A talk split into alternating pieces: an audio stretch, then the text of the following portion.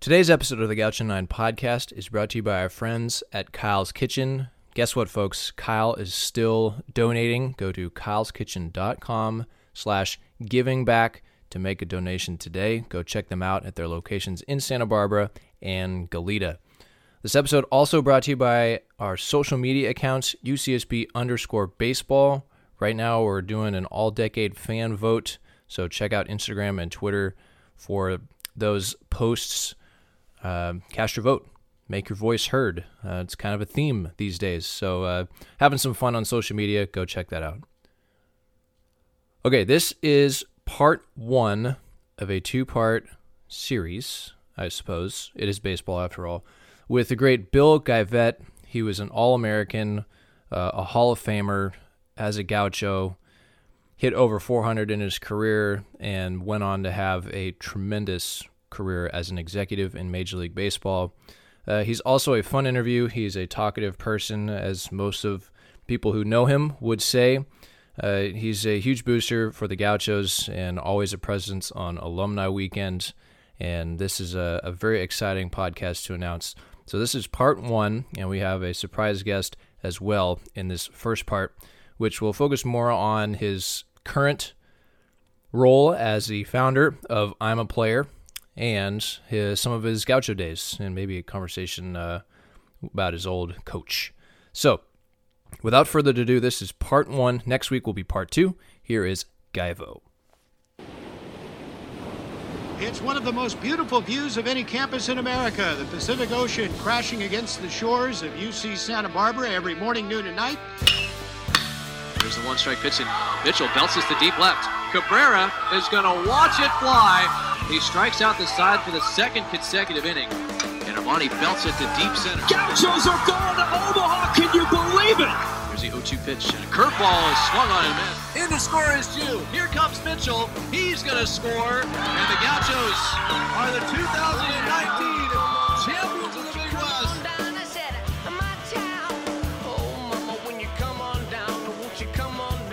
All right, today on the Gaucho 9 podcast, we have a distinguished guest. He transferred into UC Santa Barbara from Sacramento City College back in 1984.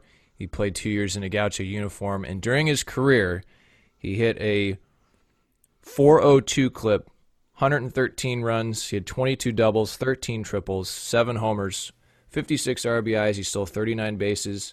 He had 71 walks and only struck out 45 times. He has the highest career batting average in school history, tied second all time with those 13 triples. He has the highest single se- season average. He hit 412 in 1985. He's one of two gauchos to have 100 hits in a season, along with Skip Schumaker. He's also second all time in single season runs scored with 74. Third team All American in 1985. He was first team All Big West in both 84 and 85 and a 13 round pick of the California Angels in 1985. He went on to spend 28 years in professional baseball, including 21 as an executive. Please welcome to the Gaucho 9 podcast, and we're really happy to have you, Bill Geivett. Bill, good morning. Hey, thanks, Kevin. Great to be on here. Gaucho land. Love it. I'm Uh, trying to get back in, but they won't let me. So, Uh, nonsense. That's yeah, not- right. Um, well, to get things started, right now you you are working with uh, I'm a Player. You founded it in 2017. It's an online platform for baseball and softball scouting and development and college recruiting. Uh, how has that been going for you so far? You know, it's been going good. I mean, this whole COVID thing has certainly thrown it for a loop here. And we're, you know, as far as trying to take on uh, new players right now, it's a little difficult because I feel like if it, you know, one, if they can't go out and play with their team, and two, college coaches can't see them, it's kind of different. But, you know, we've got players from professional baseball, four year schools, and then high school and college or high school and that's really geared to obviously college recruiting but the main aspect we're a scouting and player development com- company so we try to evaluate the player assess their ability both athletically and then in skill level and try to uh, guide and mentor the player on what they need to be doing either through their routines to become a better player or a, a lot of it, you know, some of it's mechanics as well and what they're doing, so they'll be a little bit more pleasing to the eye of a upper level evaluator. and some may be in terms of strategy and how they're going about it, like pitchers in the minor leagues and pitches that they have and what they do and and whatever else. So it's all encompassing. I mean, we'll do. I've had a couple agents approach me about helping to mentor their major league players as well. So um, we'll do anything and anybody who wants to be a better baseball or softball player. Try to put them in position where we can um, also with the, the younger kids help college coaches know who's out there from a source that is trying to be accurate and trying to put the player in the best position where they belong. Not everybody that plays belongs at UCSB. And there are different divisions and different levels for different players. The things that we try to get them to focus on is really how to become a better player and uh, how to play at higher levels. The division stuff will all take care of itself, but hopefully, when we have good players, we can tell people like uh, Coach Checketts about players that they need to go see or should, in our mind, have interest in and would be a candidate for them, and then they can make the decision.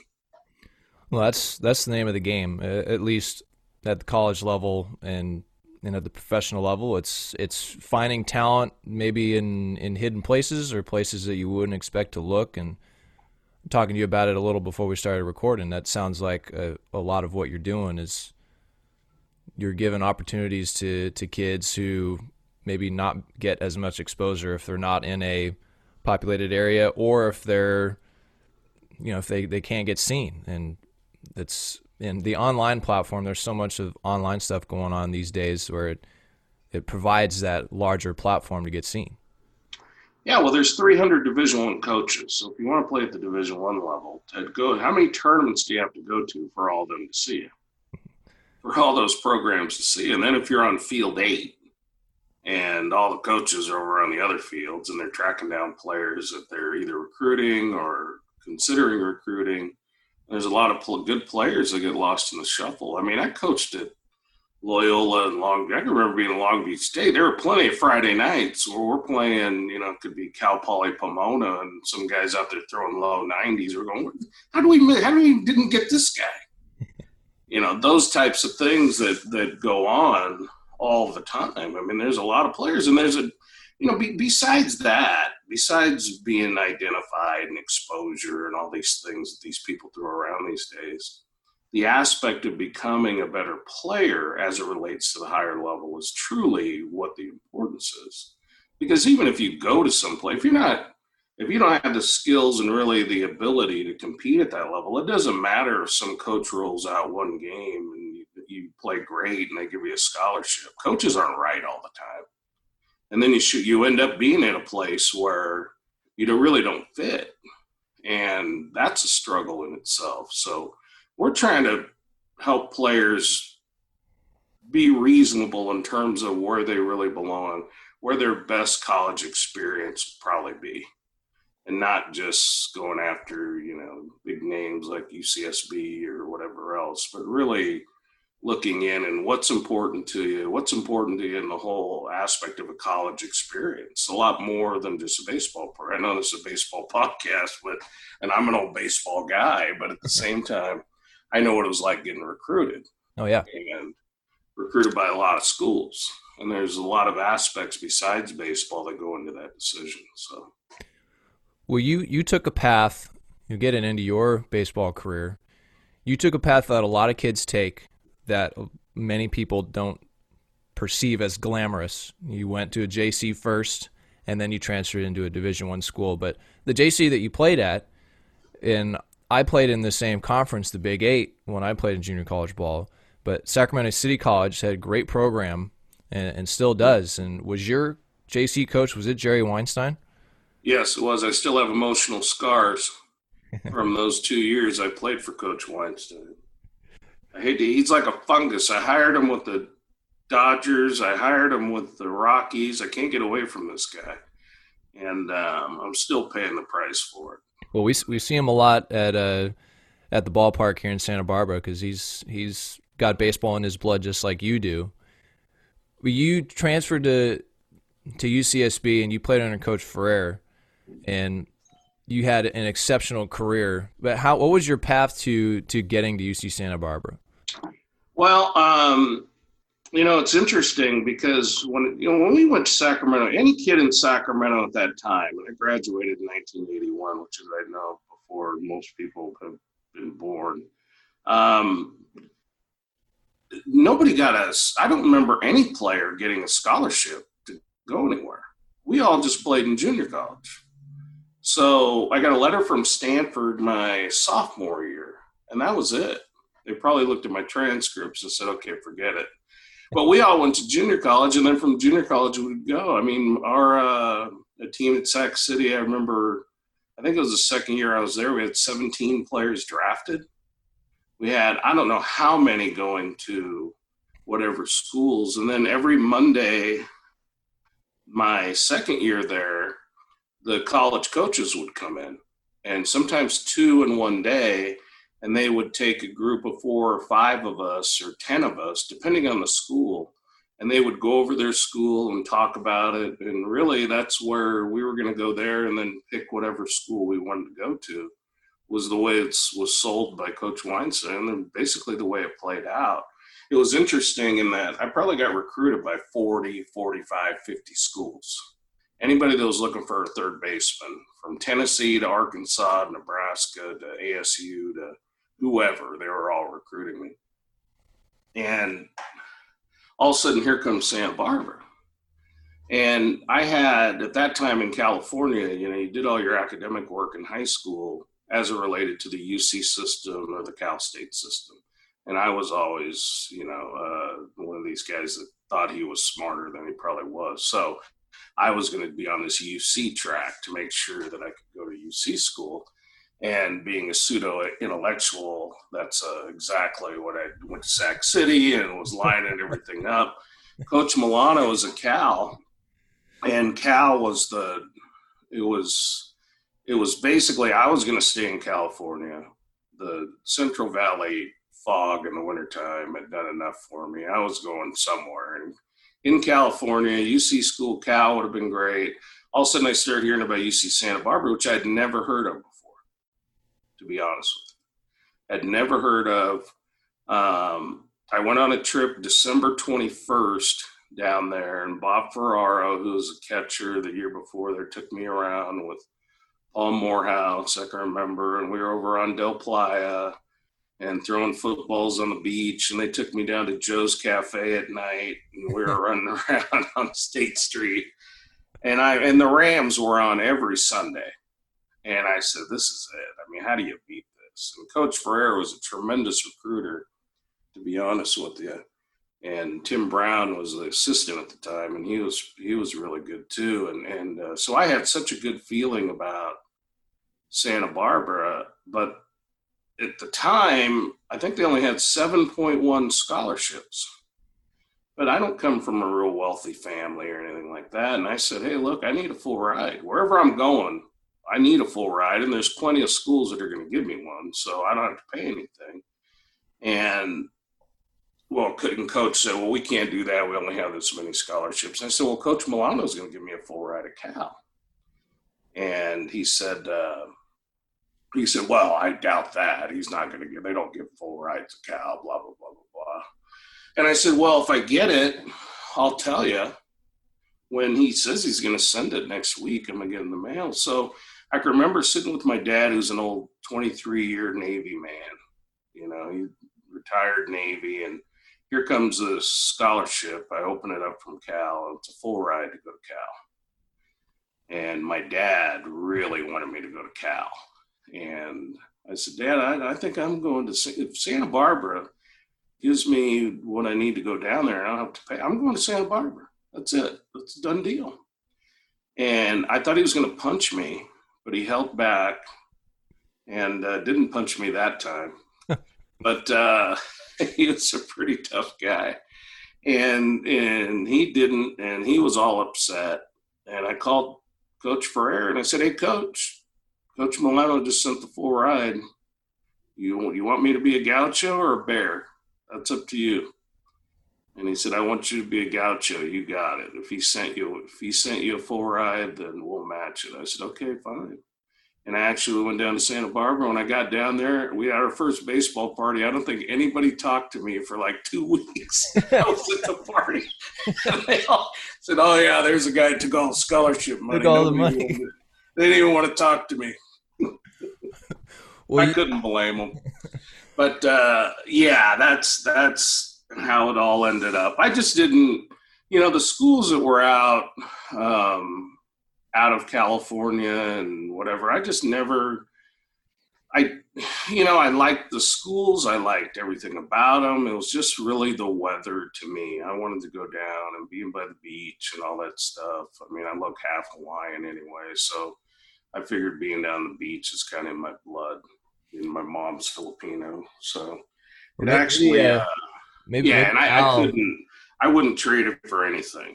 Tell you the truth, I look at these schools now, and even the guys and you know, the teams that we played against. I wouldn't trade it for anything. Santa Barbara's the, the it was the exact perfect spot for me, and uh, I would assume for a lot of people. Maybe Al he he did some extra homework on you and knew he's like this guy he wants to be by the beach and so he takes you down and sells you the beach. It's either that or that's all that he had working for him because that that's kind of what it sounds like. A lot of the things that uh, a lot of discussions I've had with Al is that I mean yeah this this is what we had. We had some academics and we had this beautiful weather and this beach and let's sell the heck out of this. And it got a lot of great players because Well, and that's what I mean. There's a lot more to your college experience than just you know the baseball stadium. Right. And that's, I mean, how much does that really mean to you, your baseball stadium? And that didn't play into how I looked at it at all. I mean, certainly uh, facilities are seem to be a little bit more important to some people than others, but for me, it really didn't factor in the school where I was going to live, um, the type of environment I was going to be in, all those things, and the and the academic level of acad- uh, academic reputation. Those types of things are really, really important. And Coach Ferrer, I think, just recruited me because he needed another guy to yell at the rest of his life. He's just like Weinstein. I don't know what it is with me and coaches, but they, they like to uh, they like to yell at me and needle me. Even as I get older and fatter, they still seem to they don't lose a step. Believe me. Well, d- describe your skill set as a player. So you played third base, and I'm talking with Al and talking with some other coaches and players who, who either played with you or coached you or saw you. They describe you as one of the better all-around players that have played at UCSB because you could run, you could hit for average, you hit some over the fence, and you could also pick it at third base. So, is that an accurate assessment of your skill set coming from the scout that you are? That's probably a little complimentary. I could hit and I could run. Um, I could throw before I um, convinced some people in summer ball I could pitch and said I pitched in high school and lied and I ended up hurting my arm trying to pitch too. But um, no, I, I could hit and I could run. And those are the two things that I could really do. And, and as it relates to the professional level, it was really easy for me to understand when I was, you know, started scouting and doing whatever that I was much better. I was a much better performer and college player than I really matched up to try to put a team together professionally. Because I was a corner player, and as a corner player, you're supposed to provide power, run production, and offense. And if you play in the middle of the field, you provide defense. Those are your primary um, important tools, right? That uh, you play defense in the middle of the field, and and you kind of fit into a profile. I, I wasn't good enough defensively to play in the middle, and I didn't have really any power to play on the corner. So it was more of a I was as it relates to professional baseball, a little bit versatile, and I could play some short. I could go over to second base, play third base. I could throw them in the outfield. They could do some things with me. I could hit, but I really didn't have the type of power that you need. So I was what we would call in professional baseball like a tweener. You know, I really didn't fit in terms of how you would put together a club professionally. At the college, it'd be like in basketball if you're looking at, you know, a one guard as your point guard, your two guards, your shooting guard, right? I was kind of both of those guys, like a one and a half but probably couldn't match up against the number one point guards or shoot as well, and it's probably deep as the number, you know, the the best two guards. And so when I try, I try to relate basketball to that because a lot of people understand that because those positions are really profiled, and in the same way in baseball that we do that, and that's truly um, for me. I could really understand that as I got into professional baseball more. So your years were 84 and 85 and and you you arrive as the team was on the heels of a regional in 83. But even when they had the mighty Bill Geivett, you guys didn't make a regional. Like, were you were you surprised that you guys didn't make the postseason? Because then you, I think they made one in '87, so you missed the or '86 was when they won the championship. Mm-hmm. So you so you missed you missed a couple regional years. Yeah, no doubt. And the year I think uh, Fullerton beat us out for the championship of the conference in '84. They were the only ones that went out of the conference, and they won the national championship. So, but when you look back then, you got to remember you guys are in the modern days. This is just like just after the war when I played, and I mean there was only I think it was, was it either 32 or I think it was 32 teams that went to the tournament back then. See, so you guys are all locked in this 64 teams and everybody and their mom goes. We didn't have that. It was a it was a lot tougher to get into the tournament back then. And you basically had to almost win the conference to go out of the Big West.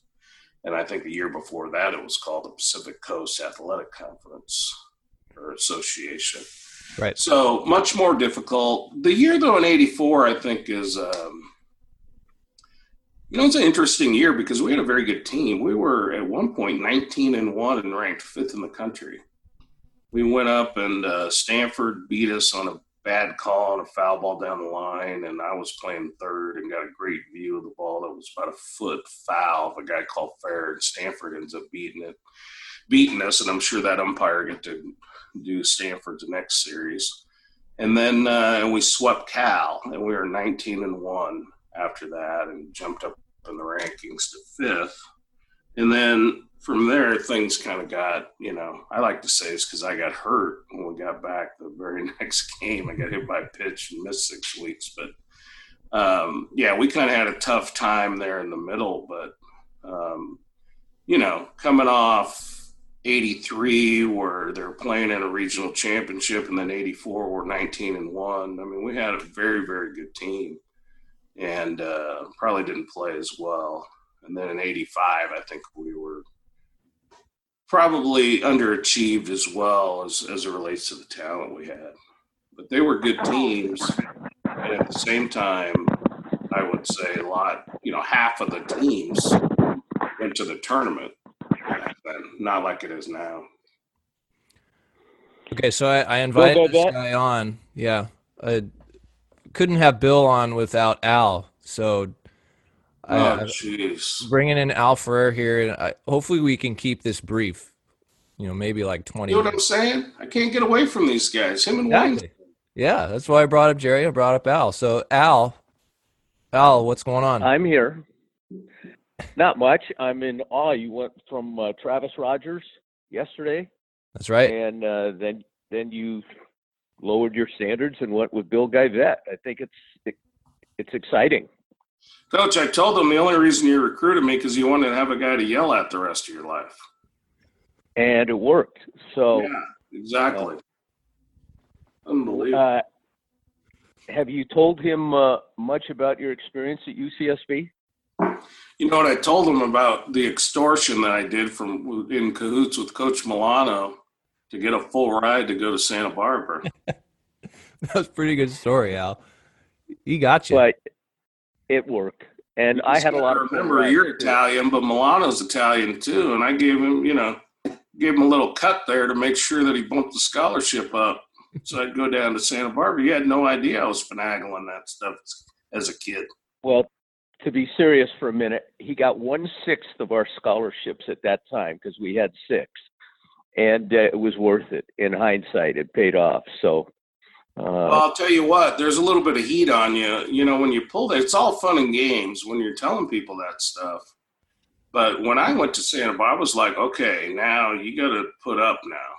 I mean, you've been talking a pretty good game. I remember telling myself, you, you're going to have to do some serious damage at this place and, and do well because you can't just go around and tell people what you want and then not be worth it. So the whole time I was just trying to make sure I was worth all the popping off I was doing. Well, as I get older, uh, things start to fade, and I want you to confirm this story or deny it, because uh, Kevin and I were talking about it. We were playing, I believe, USC, and Randy Johnson's pitching, and he's throwing in the 90s, like 97 and you're our leading hitter not only of that year but all time, and maybe the best hitter we ever had. I, Quinn might Mac might have given you a run for your money, but I'm not sure. And did I pinch hit for you with a left-handed hitter to go left-handed against Randy Johnson? I don't know if it was Randy Johnson because I remember that game and I wasn't coming out of that game. Um, uh, pitched, but you actually pinch hit for me twice, and one was with Mark Leonard, who hit a home run. And in okay. that game, it was because we were up. I think we were up by. I remember getting pinch hit for twice, and it was two homers. And yeah, well, you know, you had your crystal ball working. I thought one was a walk off double by Dave Stewart off of Randy Johnson. We walked off on Randy and everybody thinks Dave Stewart hit a home run that day because the crowd just ran onto the field, but it actually was a double, and it won the game. But okay, well, Mark Leonard hit a homer, I remember, because he wouldn't let me forget. And, and but, he made uh, the major league, so that makes sense. Yeah, and uh, Stu, I, I don't know, I don't remember. No, I don't. I don't think. I don't think you would, unless something happened where I got hurt which was one. That's what it was. It was it yeah, was a hamstring or something. Yeah, I got. Here's I remember another, getting, getting pinch hit for, and one time we were up by a lot and getting pinch hit for, and they're both. I'm going, God dang, what's going on here? okay, well, a lot of a lot of people want to work in professional baseball, and Bill did too. And they think it's a piece of cake, and you'll rise all the way to the top and be a GM, which Bill achieved. But Bill wanted to make sure I knew his road was not easy. And one night he calls me, and it's nighttime here.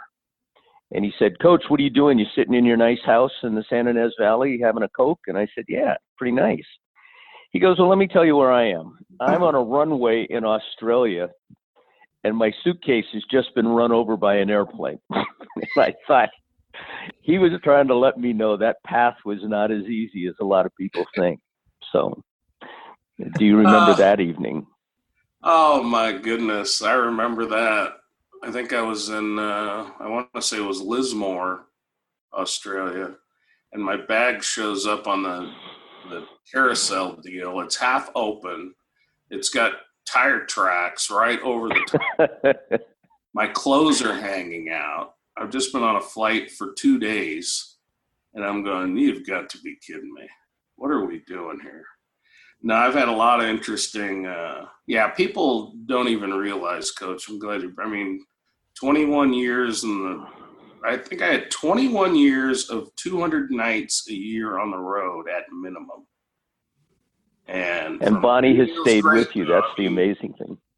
Yeah, I mean, I knew it got bad when I was with the Dodgers and we were having these secret meetings, which we were not supposed to be doing with a pitcher over there whose shall remain nameless, and and I'm meeting. I'm flying over for a meeting with him and his wife in a hotel in Tokyo, and then going back to the airport, getting on the flight, going home, driving from LAX to Yorba Linda, putting on a suit, and driving to Dodger Stadium for the night game. And I'm sitting there going, now that now I'm going too far. You just don't commute to Tokyo and still go and watch the game and and uh, be at Dodger Stadium. It was uh, interesting, interesting time. Yeah, people think it's easy, but it's really not. Kevin, we may have talked in the past about this, but I started the sport management program, and we placed more than a thousand people with uh, professional teams from the Lakers the 49ers, Dodgers. Bill wrote a book, and the title was uh, "So You Want to Work in Baseball." and he sent me an autographed copy, which was very generous of him. And so, because of our relationship, has been known to be somewhat facetious, sarcastic, ragging, etc. My plan was to read the entire book, highlight it, and then just destroy it to him, and just tell him it's basically a piece of garbage. Well, I read the whole thing, and when I was done, this was very painful for me to tell him. If I was still a professor, that would have become mandatory textbook for all our sport management classes, independent of the sport. If you wanted to work in the MBA, uh, the skeleton there is in the book for the path to making. And uh, I had no idea how academic he was. He really, he really pulled one off with that uh, book. Well, he, he mentioned so, it. He, he mentioned it when he was saying that how he made the decision to come to UC Santa Barbara. Is it, look, academics was a big part of it, and he he said he's a pseudo academic. You know, not full academic. He's got to go out and hit a ball with a stick and throw it around and get dirty and all. Sure. That. But you know, he's got a brain up there, and it's it's working constantly. And I'm I'm curious, Bill, because all your years of experience, I guess you wanted to put that experience to paper. Is that what inspired you to write the book? Yeah, I did. But first, let me say thanks, Coach. And I know now I can't tell if you're joking about the book or not. no, I'm I'm honest. But uh, no, what I wanted to do is really from uh, you know, there's a lot of quantitative stuff going around, and everybody's into analytics, which I'm a fan of as well. Um, but not a lot of qualitative, and that's really what I wanted to write the book for. I've got very little stuff in there as it relates to analytics. I've got some little spin rate type of deal and whatever, but I tried to stay away from it as much as possible because I just don't feel like people in today's world really understand that there is a method and a process and really a lot of qualitative aspects of being involved in baseball performance that people don't give credit for. It'd be like um, the way I looked at it the best managers and scouts, they never write anything down or publish anything or have podcasts where they talk about how to do it because if everybody knows their crown jewels, they're not special anymore. And scouts that really know how to scout don't really talk and tell people how they do it. And managers don't give up their info of how they manage a game.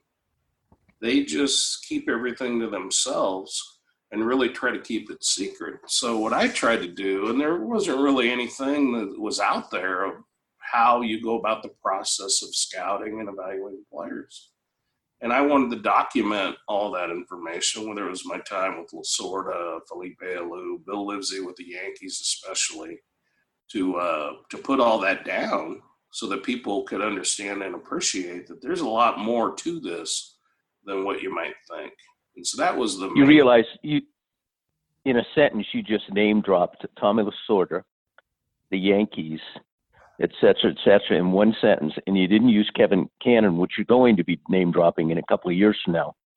Um, well, I mean, this, refl- this, we're not done with the whole thing here, Coach. It was just one sentence. It was one sentence. I can't get everybody into one sentence. I tried. I tried well, to get a bunch of them in there. Kevin, the last thing I'm uh, going to say, and then I'm I'm going to leave, is Bill represents the special thing the Gauchos have. They have it now. Uh, Andrew does a great job of keeping it going. Uh, as Bill will tell you, we've lost about five of my players over the years have passed away, and one was this year. And what I never realized when I coached was how much the camaraderie meant over those generations of players. And when something happens to one, they rally like family. I mean, uh, we had a Zoom call with, I think, 16 players uh, the day our, Mike Tressmer passed away. And it was very touching and emotional. And Bill and uh, probably Tim McKercher the two guys who really rally the troops and come back every year. So it's an important part of it. No, it is. It's um, I think it's one aspect of if you go back to even the time where I was on my recruiting trip, where uh, you know, Morehouse. I'll drop some names, Ferraro. But these guys, when I was there, you could just tell how close they were. And that's something that I felt like in a lot of, you know, some of the other places I was looking at. I mean, to know that everybody lived right there in the same spot and you all were hanging around. We we were very very close, and that's an interesting place about UCSB that I don't think you really go there and, and create lifelong friends, and um, just everybody living together, and then all the time coach would have us on the field where we were with everybody all the time because he was a slave driver. Um, but uh, yeah, it was. Uh, it's a special place and we created special bonds that certainly to me last for a lifetime yeah it, it's a special place and it's a, a testament to your both of your personalities and your commitment to family and welcoming in new members and then carrying on the relationships after you're done playing and uh, al told me that your guys relationship like like bill's the only guy that will rag on you or rag on Al in person, like won't give him an edge at all, but then speaks volumes behind his back. And that's kind of a, I've never really heard it that coined that way, where you guys are so tight that that's just the way it is. Like you guys are making. Yeah, that, that was, that's, yeah. that was part of the fabric of who we, it didn't matter who you were. And you see this with the best major league clubs that nobody's immune from getting ragged on. I mean, if you're close and you're tight, then nobody's going to get sensitive, right? You do something where, you know, you need to be called out a little bit, you're going to get called out. But at the same time, you still love everybody and, and they're part of the family. And uh, that's certainly the way we were. And it's certainly a special aspect that I'll always cherish about being a gaucho. So, so Al, last thing before we let you go, when Bill came on, the first thing he said was, "All right, we're doing gauchos. I got to go collars up." So he's got the collar up. Yeah. Was that was that what was what was that his thing? Wearing the collar up. For them, I was too old, and I, yeah. I was I was self confident. I didn't need to put my collar up, but it was uh, a Santa Barbara thing. Yeah, no, coach, coach, coach just stayed with the fake chest hair and gold chains. and the white belt and the white shoes. Yeah, he didn't do the he didn't do the collar up like we did. It's a generational thing, but uh, they had so many things that I didn't know about that were little inside jokes. And then as I get old, for example, I didn't know I was the cheese. That was my nickname, the cheese. I found that out like six weeks ago. And I thought, how many things was I called that I never knew? And it's a good thing I didn't know it. So somebody yeah, had to run the show, and you got to be tough. So there's some you still don't know, Coach. Uh, and that's good. I'm fine with that. Do that, yeah. There's no need to pile on here at this point. All right. So Al, who do you follow uh, Geivett with? You gonna have Lasorda on next week or what? Let's do it. Yeah, why not? We'll get Tommy. oh, Bill and Tommy are awfully close. He could probably pull it off. So. All right, Al. Thanks for jumping on. Uh, we'll let you get back to your your humble abode in the San Ynez Valley. You can enjoy the rest of the Great. day. Take it easy, Bill. Say hi to Monty. Yeah, thanks. Yeah, to Sharon. I'll give you a call. Okay. All right, that was Al Ferrer. I thought we'd surprise you. Bill. Yeah, thanks for that. Surprise. Thanks for that. Flashbacks. I was getting scared.